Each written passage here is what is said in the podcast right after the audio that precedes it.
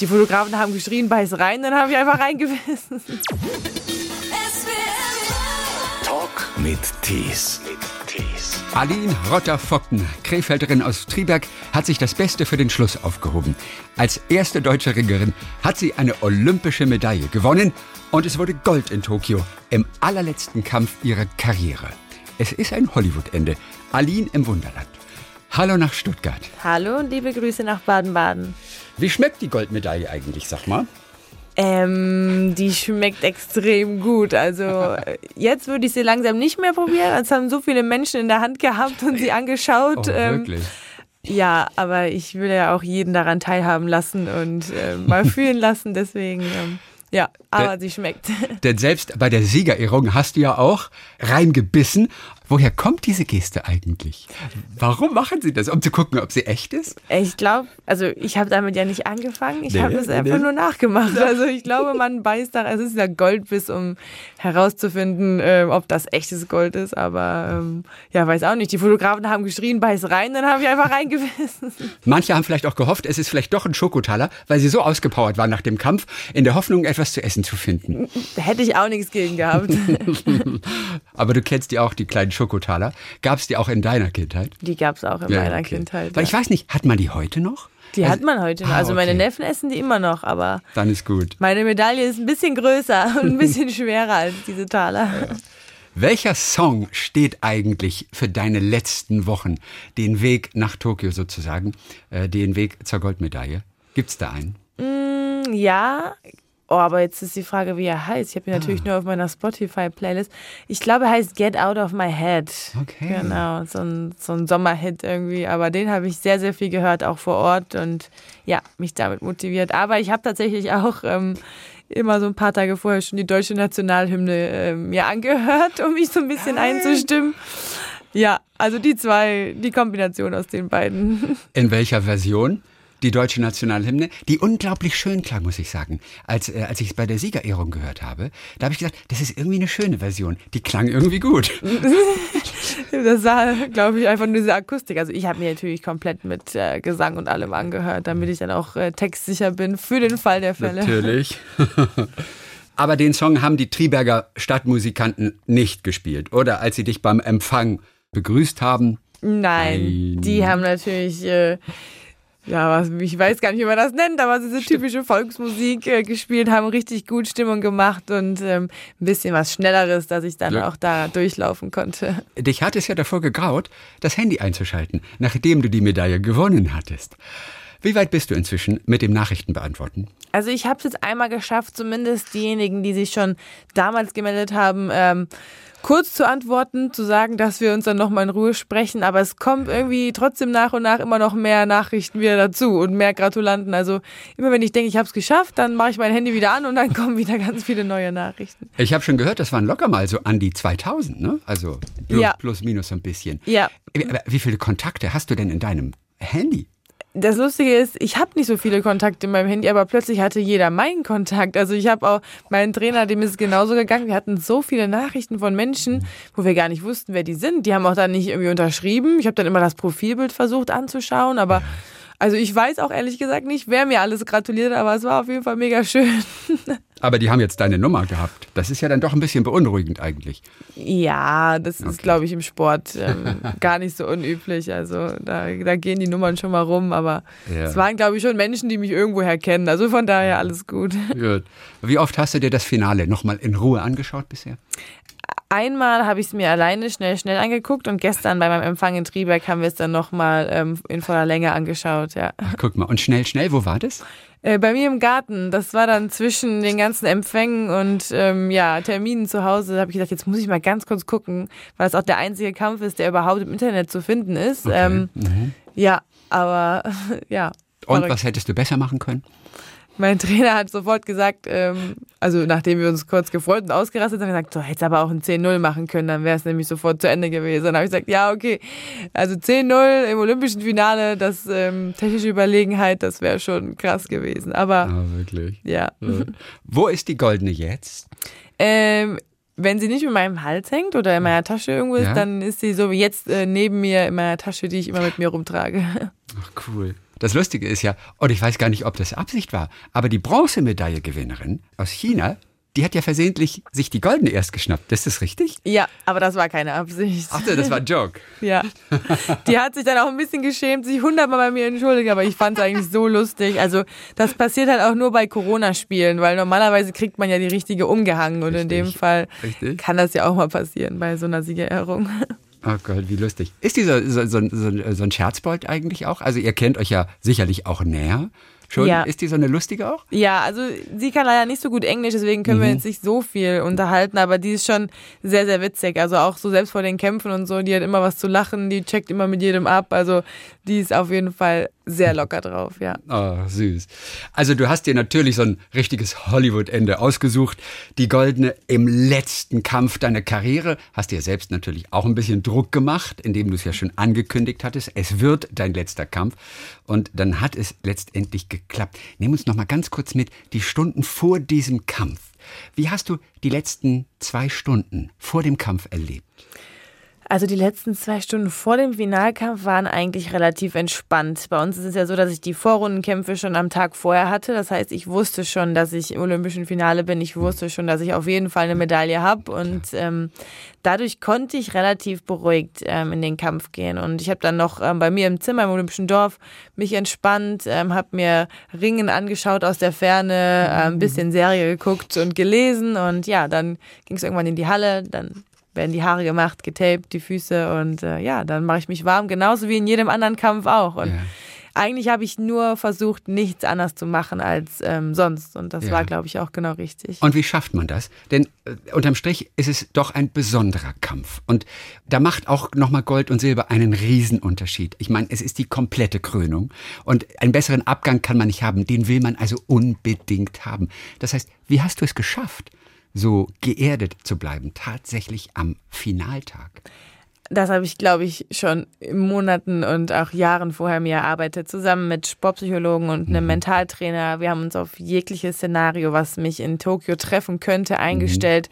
Mhm. Ähm, für alles so einen Notfallplan gehabt. Wir haben es immer schön Reservefallschirm genannt oder Fallschirm, wenn irgendwas passiert, dass, ähm, ja, dass ich immer weiß, was zu tun ist. Und mhm. ähm, dort war es dann aber wirklich so, dass ich im ganzen Turnier so ruhig war und es genauso war, wie ich es wollte. Ich wollte es genießen, ich wollte Spaß haben und ähm, die Gedanken daran, dass ähm, ich mich einfach nur noch belohnen kann und ähm, dass meine Karriere schon toll ist und meine Familie glücklich und gesund zu Hause auf mich wartet, sowas erdet einen immer und ähm, das hat auch da gut funktioniert.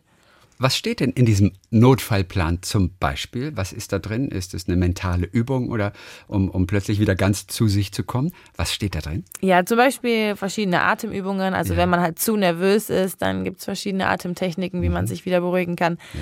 Meditation, bei mir steht ganz viel Lesen drin. Also ich habe uh. mir noch immer vorher gute Bücher, die mich dann wirklich packen und die mich auch rausholen aus dem, ähm, ja, aus diesem Umfeld Halle. Ähm, mhm.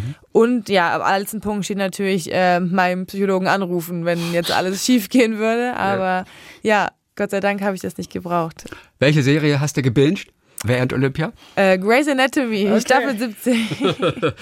Und welches Buch hast du tatsächlich die Nerven gehabt, auch in Ruhe zu lesen und damit abzuschalten? Ähm, ja, ich lese immer. Also das ja. ist ähm, und ich lese gerne auch äh, reale Sachen. Und das Buch heißt, Als ich unsichtbar war. Das ist ein ähm, Bericht über einen jungen Mann, der eine sehr, sehr seltene Krankheit hatte, der tatsächlich irgendwie im Koma war und ähm, aber die ganze Zeit bei vollem Bewusstsein. Und die Menschen haben den behandelt wie einen Schwerbehinderten und er hat aber alles mitbekommen. Und mhm. ja, es ist so sehr Bericht über sein Leben, wie er sich zurückkämpft. Und mhm. ja, und dann, wenn ich sowas lese, dann weiß ich natürlich, oh mein Gott, du musst nur ein olympisches Finale ringen. Du hast nicht solche Sorgen. Dein Leben ist so viel einfacher als ähm, das, ja. Den kleinen Finalkampf schnell mal eingeordnet. Ja, ins, auf jeden Fall. Ins, ins Leben. Also diese Goldmedaille, natürlich ein absoluter Kindheitstraum. Und das ist auch nicht übertrieben bei dir. Was ist deine erste Erinnerung? Und wir gehen ganz weit zurück natürlich, an diesen Traum als Ringerin, als Champion, da irgendwo auf Nummer eins zu sein. Also ich habe immer gedacht, dass ich schon Olympische Spiele der Frauen im Fernsehen gesehen habe, aber das kann eigentlich gar nicht sein, weil Frauenring ist erst seit zweitausendvier olympisch. Also ich muss, das müssen irgendwelche Männer gewesen sein, die ich da ähm, im Fernsehen geschaut habe. Und ähm, ich erinnere mich daran, dass ich schon vorm Fernseher rumgehüpft bin und bereit war und mich warm gemacht habe und meinem Papa erzählt habe, ähm, dass ich da auch immer mal sein werde. Mhm. Lustig, weil da gab es eben das Frauenring noch gar nicht olympisch. Und ich habe immer schon ganz jung gesagt, auch zu meinem Opa, dass ähm, ich eigentlich unbedingt nur diesen Adler will. Also, dass ich alles dafür tun werde, diesen Adler auf meinem Trikot zu haben. Und ähm, ja, dann kam so nach und nach damit, dass man auch zu der E M fahren muss und zu einer W M und dann irgendwann ja. auch mal zu Olympia. Das war mir gar nicht klar, aber ja, das, das sind so die Erinnerungen. Ach, guck mal, es war Tierliebe, die dich zur Goldmedaille brachte letztendlich. Ja, naja, ob ich das zu sehr unterschreiben würde, aber ja. Der Adler. Ja, dein Großvater schon ähm, deutscher Vizemeister gewesen. Dein Vater war oder ist auch Ringer, als Trainer auf jeden Fall auch noch tätig. Dann hast du mit sieben Jahren tatsächlich deinen ersten Wettkampf gemacht. Was erinnerst du? Oder ich kriege immer Ärger, wenn ich sage, was erinnerst du? Weil das, glaube ich, ein bisschen norddeutsch ist. Also diesmal frage ich jetzt auch wirklich ganz speziell, an was erinnerst du dich von diesem aller, allerersten Wettkampf?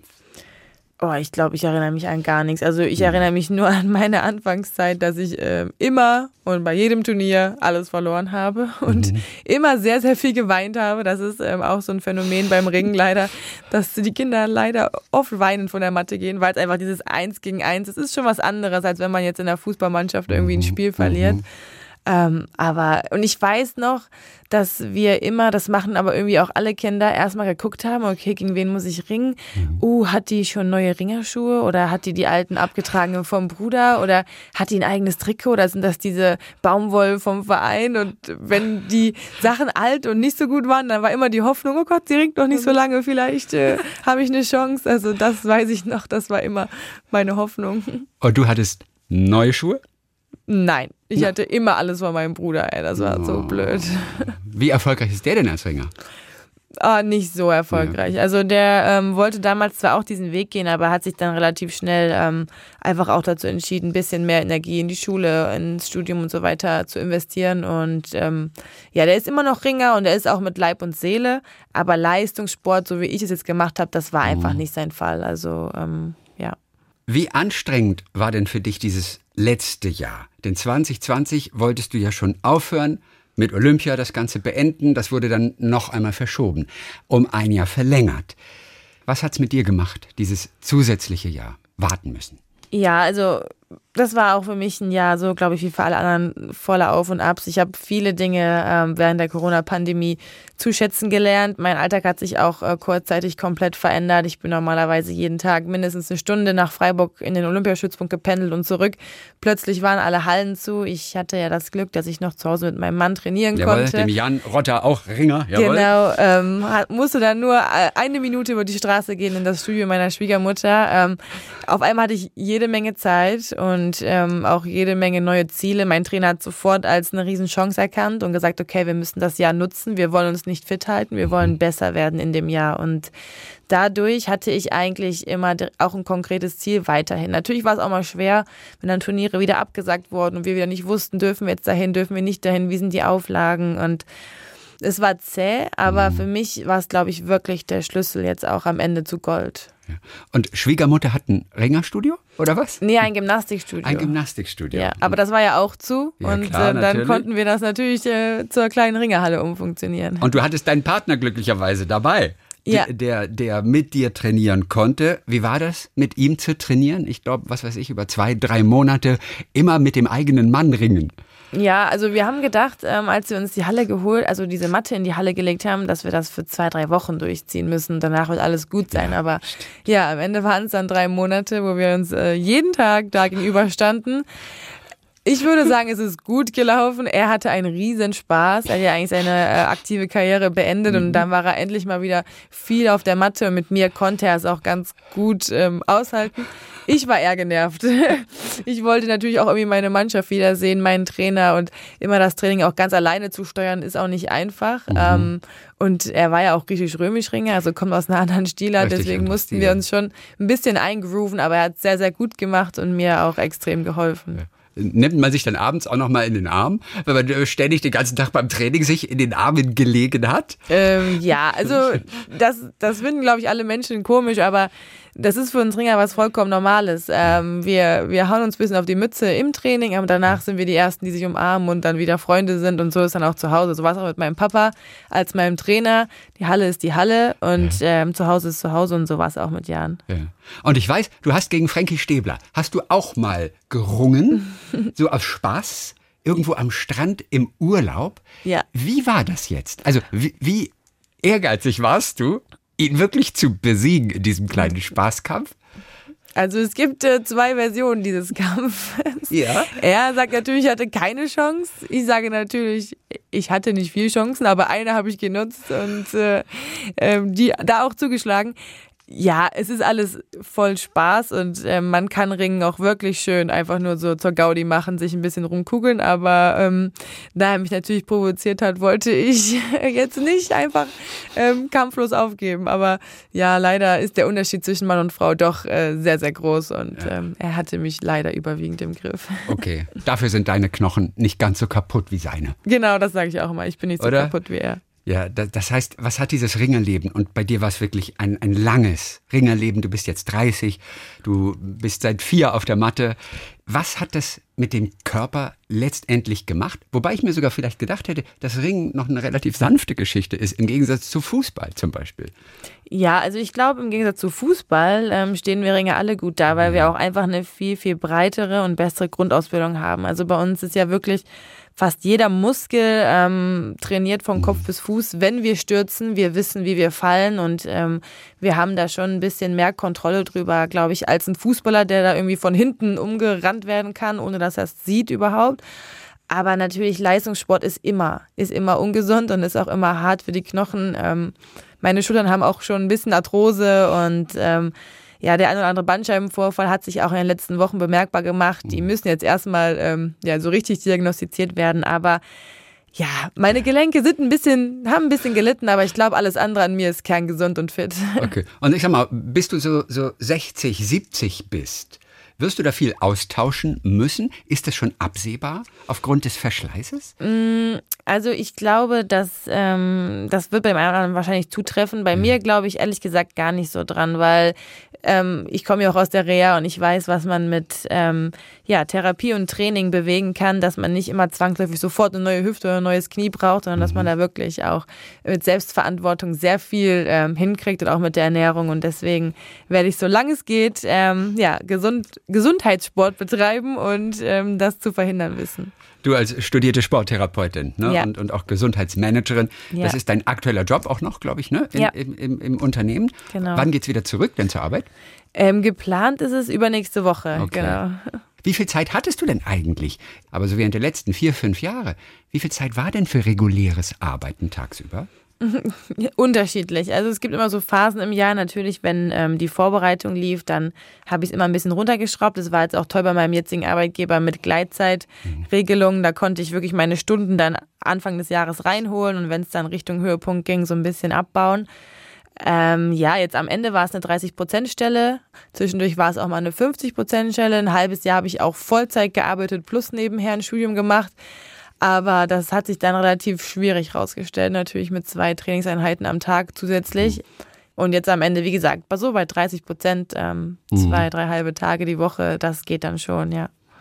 Dein Papa, der Ringer-Trainer, der hat gesagt, in den letzten zwei Monaten hat er dich auch auf der Matte erlebt und er hat gedacht, eigentlich kann keine Frau die besiegen. Auf der anderen Seite bei Olympischen Spielen, da weiß man nie, ob der Kopf mitspielt. Er hatte wahrscheinlich noch Rio im Kopf, wo am Ende die Nerven dann eine Rolle gespielt haben. Was hattest du für ein Gefühl jetzt? Hattest du auch das Gefühl, wahrscheinlich wird mich keiner besiegen? Also das war mein Bundestrainer, mit dem ich auch jeden Tag der, der ähm, trainiert habe. Genau. Richtig, nicht der Papa, der Bundestrainer. Genau, mein Papa genau. denkt sowieso immer, dass ich äh, nicht zu besiegen bin. Das dachte der schon sein ganzes Leben. Deswegen, ja, und ähm, wir haben sehr viel miteinander trainiert und ich habe dann auch gemerkt, okay, ähm, irgendwie macht der immer härter gegen mich und irgendwie macht mir es immer gar keinen Spaß mehr. Und ich habe dann so emotional so gemerkt, so, oh, jetzt hör endlich auf. Und dann habe ich immer gemerkt, okay, der, der muss einfach mehr Gas geben. Ich bin wirklich so stark geworden irgendwie, dass er nicht einfach mich so hin und her schmeißen kann. Und ähm, Ja, ich habe schon ähm, über die Jahre natürlich ein Gefühl bekommen, wo ich stehe, und in den Trainingslagern davor gespürt, okay, die anderen ähm, können nicht so einfach bei mir punkten. Und auch dadurch gedacht, okay, vielleicht ist echt hier und heute oder jetzt in Tokio der Zeitpunkt, wo ich einfach in der besten Form meines Lebens bin. Aber ähm, klar, der Kopf war das Restrisiko und das wusste ich auch nicht bis, ja. bis zum Tag X, ob ich das hinbekomme.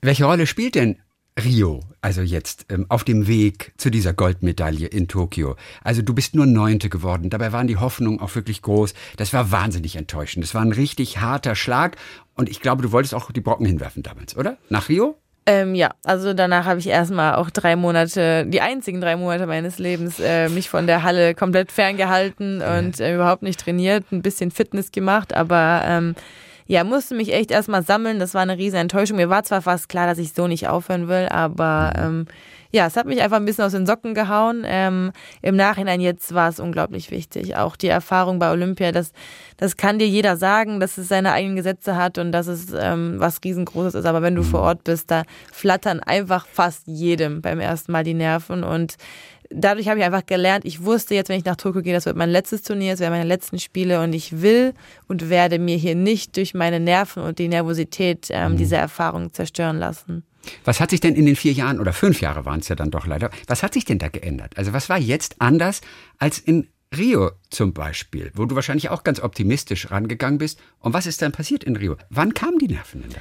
Also in Rio war es so, dass ich noch relativ viel Gewicht machen musste. Ich war noch in einer niedrigeren Gewichtsklasse und ähm, war dann die Tage vorher sehr gut eingespannt und beschäftigt. Ähm, damals war es dann so, dass wir abends vorher gewogen wurden, dann kam die Auslosung und ab da sind dann diese Sorgen mit, oh Gott, hoffentlich habe ich mein Gewicht weg, ne? Dann kann ich essen, dann kann ich trinken und plötzlich kam so dieser Hammer.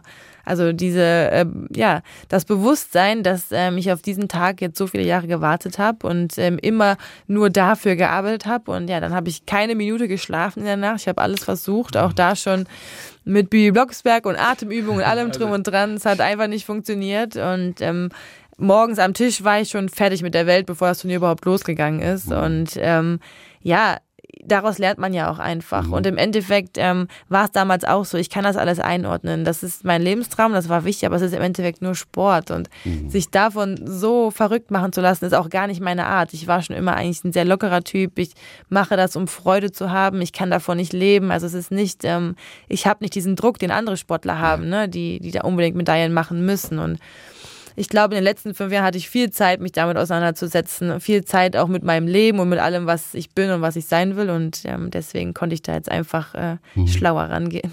Und am Ende ist es einfach so, wenn man schafft, nicht zurückzublicken, sich nicht durch zukünftige Fragen ablenken lässt, sondern einfach es schafft, in dem Moment zu bleiben, das ist schon mal viel wert, oder? Das ist ein großer Teil des mentalen Trainings, oder? Genau, ja. Also das ist eigentlich das, was ich auch jeden Tag geübt habe. Ähm, einfach im Hier und Jetzt zu sein, nicht ähm, Angst zu haben vor der Zukunft, was kommt oder was sein kann und genauso wenig dem, also so traurig irgendwie auf die Vergangenheit zu blicken, sondern einfach im Hier und Jetzt zu sein, den Moment zu leben, zu genießen und auch alles aufzusaugen. Und mhm. das hat beim Turnier sehr gut geholfen, weil es macht keinen Sinn, bei Olympia zu schauen, wen könnte ich danach bekommen oder wer, wer steht wohl im Finale. Man muss erstmal Step by Step jeden Kampf gewinnen und mhm. ähm, das hat da jetzt Gott sei Dank geklappt. Das praktizieren ja so viele jetzt mittlerweile, diese Achtsamkeit. Im Hier und Jetzt zu sein. Was ist deine Lieblingsübung zum Beispiel, die dir besonders geholfen hat? Also ich mache mindestens einmal die Woche Yoga, ähm, relativ entspannt zwar. Also ich mache dann nicht so verrückte Stützübungen und äh, Haltungen. Ich, ich dehne mich da einfach gerne, komme da gerne runter und ähm, ja, habe eigentlich bis Olympia jetzt leider noch nicht, aber sonst jeden Tag meditiert, mindestens zwanzig Minuten und ähm, mhm. ja, am Anfang auch ganz schwierig für mich, weil ich bin eine super hibbelige Person, die ganz viel im Kopf hat, aber ähm, ja, mit der Zeit ähm, und mit der Übung wird das alles besser und es hat mir extrem geholfen auf jeden Fall.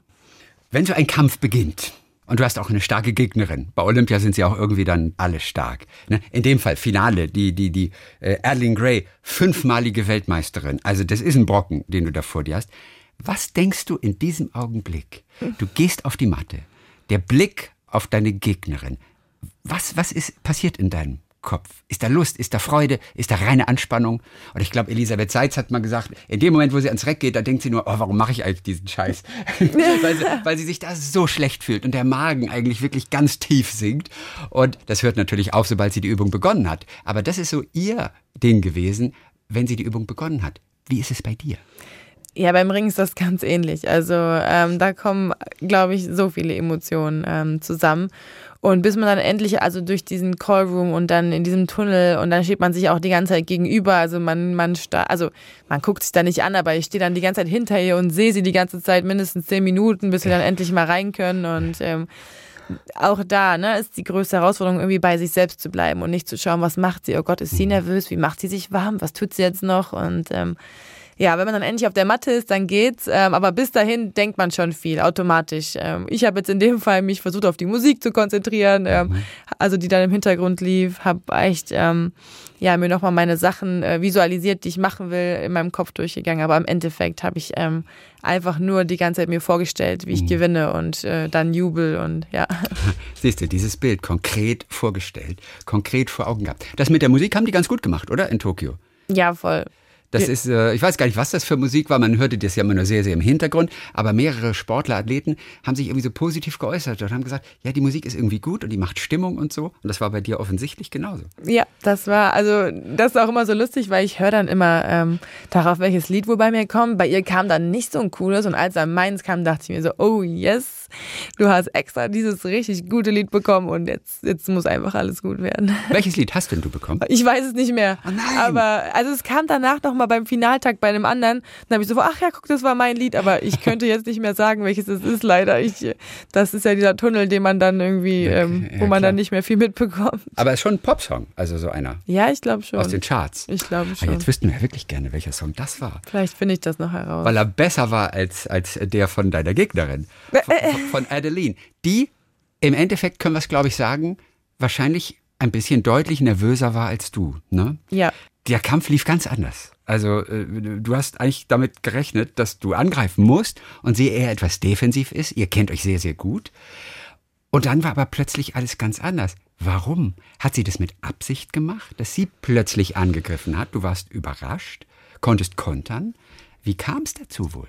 Also ich denke schon, dass sie ganz bewusst ihre Taktik geändert hat und ja. aktiv ähm, ringen wollte. Sie ist ja auch äh, gut darin und sie kann auch schon Angriffe machen.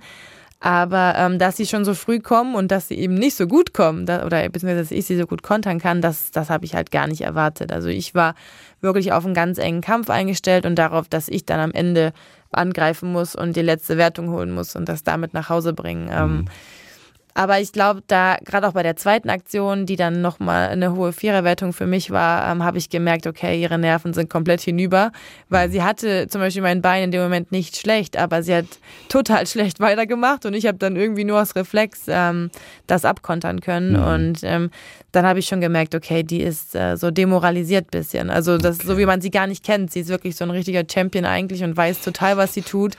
Aber Olympische Spiele haben für sie auch eine besondere Bedeutung und ähm, ja, Ja, es ist auch schwieriger, als so Top-Favorit in so einen Kampf zu gehen. Mhm. Guck mal, fünfmalige Weltmeisterin, aber die goldene, die hast du dir dann tatsächlich geholt. Hat sie denn erzählt, wie sie den Kampf empfunden hat? Also ihr seid ja auch Freundinnen, oder zumindest ihr kennt euch sehr, sehr gut. Hat sie danach noch erzählt? Mensch, ich war wahnsinnig nervös und boah, ich wusste gar nicht mehr, wo oben und unten ist. Also wir sind Freundinnen und ich glaube, wir sind es auch nach wie vor, aber ähm, direkt nach so einem Kampf und nach einem Olympiafinale, glaube ich, wo sie dann auch einfach enttäuscht war, da spricht man jetzt nicht so viel. Also sie hat mir dann wirklich ehrlich und nett gratuliert mhm. und wir haben dann auch noch mal ganz kurz ähm, gesprochen bei der Dopingkontrolle, aber da sind dann auch bei ihr mhm. leider alle Dämme gebrochen. Ich hätte sie gern getröstet, aber das ist dann auch sowas, da muss man einfach auch ein bisschen als diejenige, die diesen Traum zerstört hat, ein bisschen ja zurücktreten, Respekt ja. haben und ähm, ich denke, wenn wir uns bald hoffentlich irgendwo wiedersehen, dann können wir darüber reden. Ja. Aber jetzt ähm, für den Moment erstmal. Ich betone auch nur, dass ihr Freundin seid, weil sie dich immerhin zu ihrer Hochzeit eingeladen hatte. Ja. Du aber nicht hingegangen bist. Ich wäre hingegangen, aber ich war leider auch bei, also nicht leider, Gott sei Dank, äh, bei Frank Stäbler, also ja, meinem, meinem besten Ringerkollegen eingeladen und dann ist natürlich klar, wo ich hingehe. Das war hoffentlich eine Sause, die sich gelohnt hat dann. Das hat sich richtig gelohnt. Ja. Und ihr beiden seid zusammen Fallschirm gesprungen neulich mal, ne? Ja. Habe ich doch gesehen. Ja. War das dein erster Fallschirmsprung? Das war ja unser erster Fallschirmsprung, genau. Eine Woche vor Olympischen Spielen. Ähm, und wie war das? Ey, was ist, wenn du dich verletzt? Also ich als dein Trainer hätte dir das nicht gestattet. Ja, unsere Trainer waren auch nicht begeistert, aber Gott sei Dank sind wir ja selber groß und ähm, dürfen Dinge und können Dinge selber entscheiden. Es haben uns sehr viele dafür äh, kritisiert, beziehungsweise gefragt, ob wir noch alle Latten am Zaun haben, aber ähm, ja, wir sind äh, gerade in diesem mentalen Bereich sehr, sehr ähnlich gepolt, mhm, und ähm, haben das für eine super Sache gehalten, nochmal zusammen uns einer unserer größten Ängste zu stellen und ja. ähm, über unser Limit zu gehen, um einfach ganz barsch gesagt, in Tokio von nichts mehr geschockt werden zu können. Und im Endeffekt, glaube ich, haben wir alles richtig gemacht. Also das war wirklich reiner Teil der Vorbereitung. Das war auch nicht ja. nebenbei für einen guten Zweck irgendwie. Nein. Das war Vorbereitung. hundert Prozent Vorbereitung, ja. Ihr seid krass. Ja. Ihr seid krass. Ja. So, wirst du privat jetzt auch noch ringen in den nächsten Jahren? Also vor ein paar Wochen habe ich gesagt, niemals, mein Körper, ich will nicht mehr.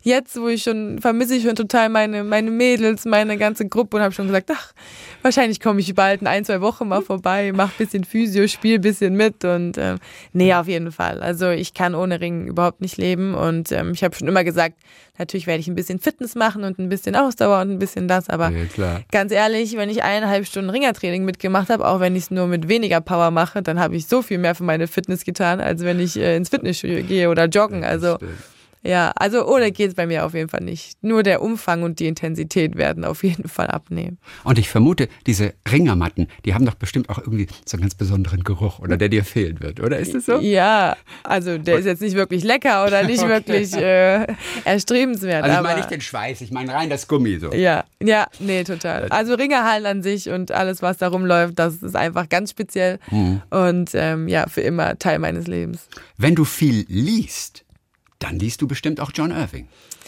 Ja, geht so. Also geht ich so. hab's mal versucht, irgendwie, weil alle sagen, ja, der ist ja auch Ringer gewesen und so begeistert und aber irgendwie ist das. Und der hat ja viel fürs Ringen getan, indem das ja. in jedem seiner erfolgreichen Romane auftaucht. Er hat auch selber eine kleine Ringerhalle da, wo er wohnt, irgendwo in Maine oder so, ja. an der an der Ostküste. Er geht auch jeden Tag in diese Ringerhalle und ich weiß gar nicht, mit wem er ringt. Kann man Wie kann man alleine Ringen trainieren? Gar ja, nicht, also ja. man kann schon, man nennt das dann wie beim Schattenboxen, gibt es auch Schattenringen. Ah, okay, Natürlich cool. kann man jetzt keine ganzen Techniken und Abläufe so gut ähm, nachmachen, aber man kann sich schon, glaube ich, fit halten. Und ähm, dann spielt auch wieder natürlich der mentale Bereich und das Visuelle im Kopf ein bisschen mhm. eine Rolle. Ich glaube schon, dass der wahrscheinlich für sich da noch ringt. Also, okay, macht er auch, hat er erzählt. Ja. Ich wusste nur nicht genau, wie er das macht. Ja, guck mal, mit seinen äh, Romanen, dann fang mal mit Owen Meany an. Okay. John Irving und Owen Meany. Das okay. war immer mein Lieblingsroman von, okay. von, von John Irving. Ja, ich hatte mal irgendeinen, aber der hat mich nicht so gekriegt. Welcher war es? Hotel New Hampshire? Ich, ja, ich glaube. Ja, das fand ich auch erst ein bisschen langweilig tatsächlich. Ja. Ich habe es später dann nochmal gelesen. Ich aber muss es jetzt nochmal, ich gebe ihm jetzt eine neue Chance auf jeden ja, Fall. Das bist du ihm schuldig. Ja, der hat so viel fürs Ringen getan, wie du auch fürs Ringen getan hast jetzt. Was glaubst du, ist es möglich, dass mehr junge Mädchen anfangen zu ringen? Weil die Aline das so toll gemacht hat und sie die im Fernsehen gesehen haben. Ich hoffe es auf jeden Fall. Also wenn ich jetzt sehe, wie viele Menschen ähm, das mitbekommen haben und wie viele Menschen mich umarmen und plötzlich äh, zu Tränen gerührt sind, ja. hoffe ich so, so sehr, dass ähm, einfach auch die Eltern ihre Töchter jetzt noch lieber zum Ringen schicken und dass sich auch viele Mädels trauen werden, diesen Sport zu machen. Das wäre auf jeden Fall toll. Aline Rotter-Focken. Wie viele, wie viele Journalisten und Menschen haben schon deinen Namen verunstaltet während der letzten Wochen? Sehr viele, aber ich kann Ihnen das auch gar nicht übel nehmen. Das, das ist, ist ja auch eine so leicht, schwierige Namenskombination und das war auch eigentlich nicht geplant, dass der so oft irgendwo gesagt werden musste, aber ähm, ja. ja. Aber ganz langsam geht's immer. Aline Rotter-Focken, unsere Goldmedaillengewinnerin im Ringen und die erste Ringerin, die es überhaupt geschafft hat für Deutschland. Dann nochmal Glückwunsch, genieß die Tage, genieß das Reisen, das jetzt möglich sein wird und du weißt, dein Vater will einen Enkel jetzt. Ja, früher oder später. Danke. Aline Rotter-Focken in Stuttgart. Dankeschön. Danke auch. Talk mit Thies.